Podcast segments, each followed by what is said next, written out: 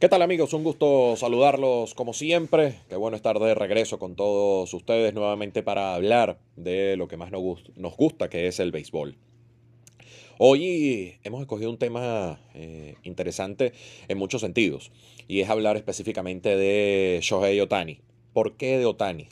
Bueno, eh, por supuesto con lo que está sucediendo en esta temporada, mucho se ha hablado antes de la pausa del Juego de las Estrellas, de las posibilidades de, de Otani de alzarse con el premio a jugador más valioso. Es un tema, eh, yo voy a ser sincero, que a veces se hace pesado y bien, bien fastidioso, pero que no deja de tener eh, cosas bien interesantes para debatir, para analizar. ¿Por qué? Bueno, eh, los números que está dejando Otani, sí, sin duda son para jugador más valioso. que al final el tema se base para para algunos en si de verdad fue el jugador que, ayudó a eh, su equipo a alcanzar la postemporada o no. Bueno, eso, es un tema eh, que, que, para Alejandro Sardi a veces va mucho más allá.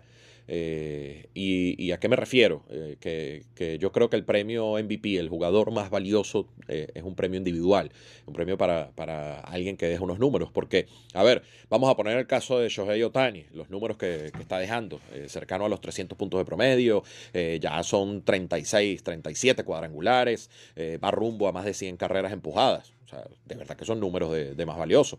Ahora, si hay alguien que deja números eh, parecidos a él en este momento es Vladimir Guerrero Jr.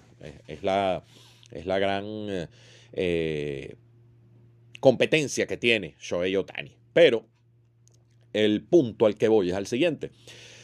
Si estos dos peloteros dejan números impresionantes en una temporada, más de 40 cuadrangulares, más de 110, 120 carreras empujadas, eh, los dos por encima de 300 de promedio, pero ni Toronto ni los Angelinos clasifican.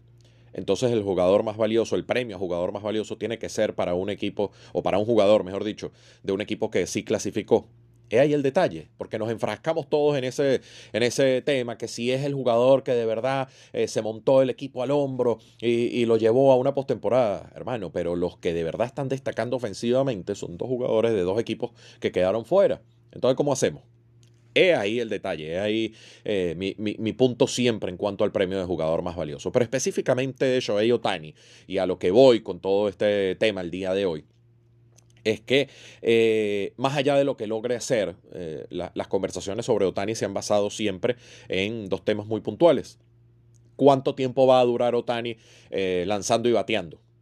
Cuánto tiempo de verdad va a seguir siendo un fenómeno, porque a pesar de las cosas que nos está mostrando y de lo que deberíamos aprender a disfrutar por el espectáculo que nos brinda Shohei Otani, eh, pienso que hay gente que no, no, o no lo toma muy en serio o en verdad no termina de, convencerse de que estamos presenciando algo único. La única referencia que tenemos en el mundo del béisbol es eh, Beirut y eso fue hace más de 100 años.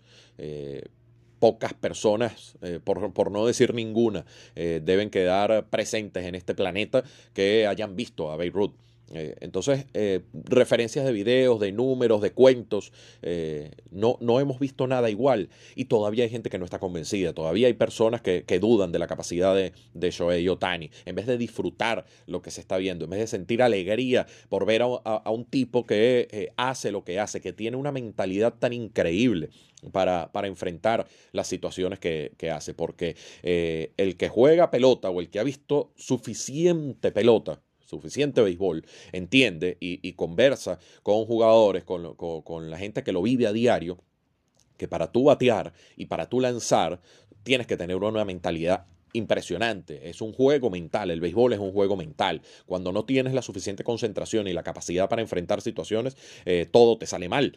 Eh, entonces, cuando tú tienes a un pelotero como Tani, que en el primer inning consume un turno al bate y se prepara mentalmente para tomar un turno al bate y hacer lo que hace, dar honrones, dar hits, envasarse, robar bases, para cinco minutos después, cinco, diez minutos después, venir a lanzar y prepararte mentalmente para, ok, voy a utilizar la recta, voy a utilizar el sinker, voy a utilizar el split finger. Oye, Eso, eso no es eh, normal, eso, eso no lo hace todo el mundo. Por eso es que es una sensación. Hace un par de años, cuando Shohei Otani llegó a las grandes ligas, por supuesto que fue noticia por todo lo que hacía, por todo lo que estábamos viendo.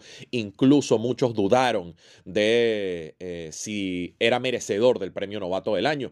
Pero por supuesto que tiene que ser eh, merecedor, tenía que ser merecedor, más allá de los números que dejó Miguel Andújar y que era el más cercano competidor, muchos creyeron que el show de Otani, por ser pitcher, por ser eh, bateador y que las dos cosas las hacía bien, las hace bien, fue que terminó ganando ese premio. Más bien para mí fue una ventana a entender, a tratar de entender y poder ver lo que estaba por venir, eh, que lo estamos viendo ahora en el 2021. De verdad que lo de Otani, eh, cada día que pasa, no es que sorprenda más, es que agrada más, es que da gusto verlo jugar a la pelota. y repito, más allá de lo que pueda durar su carrera siendo bateador y siendo lanzador, lo que queda simplemente es disfrutar del buen béisbol que nos regala, de la inteligencia y, de cómo va un paso adelante del juego Shohei Otani, de la educación que tiene para enfrentar todo, de cómo da un pelotazo siendo pitcher y ofrece disculpas, cosa que casi nadie hace, o por lo menos no se ve en ningún lado. Eh, no, a lo mejor después de, de otras formas lo, lo, hacen algunos lanzadores, pero Otani lo hace en el momento, ofrece disculpas por otorgar un pelotazo sabiendo que no fue intencional igual. Entonces, son detalles que pueden pasar eh, debajo de la mesa, pero que son importantes para el béisbol. Es otra cultura, es otra ideología, si se quiere, dentro del juego de pelota que nos ofrece Otani y que debemos seguir disfrutando todo lo que podamos. Eh, si su carrera en algún momento se ve en la necesidad de dejar de ser lanzador para ser bateador o dejar de ser bateador para ser lanzador nada más, bueno, eso ya dependerá de él. Yo pienso, y cada día que, que veo videos y veo juegos de los angelinos y a Shohei Otani, estoy convencido que bajo la cultura que tiene, bajo la preparación que tiene Shohei Otani, este caballero eh, va a durar toda su carrera siendo lanzador y siendo bateador. No se va a definir por una sola actividad en un futuro. Y eso es lo más importante, que él entienda sus capacidades y hasta dónde puede llegar en el mundo del béisbol. Lo más importante al final por supuesto, será que eh, Shohei Otani se mantenga sano. Si no se mantiene sano, por supuesto que todo lo demás eh, perderá vigencia, perderá importancia. Eh, yo con lo que me quedo es poder seguir disfrutando de la calidad, de la humanidad y de lo extraordinario pelotero que es Shohei Otani, la sensación del béisbol y que, cuidado, si en algún momento se convierte en la verdadera cara del béisbol de las grandes ligas. Yo me despido agradeciendo eh, sus palabras de apoyo que me han llegado en algunos eh, mensajes. Aquí estamos para debatir, para analizar, para compartir eso que tanto nos gusta, que es el béisbol y sobre todo el de las grandes ligas. Nos despedimos hasta una próxima oportunidad.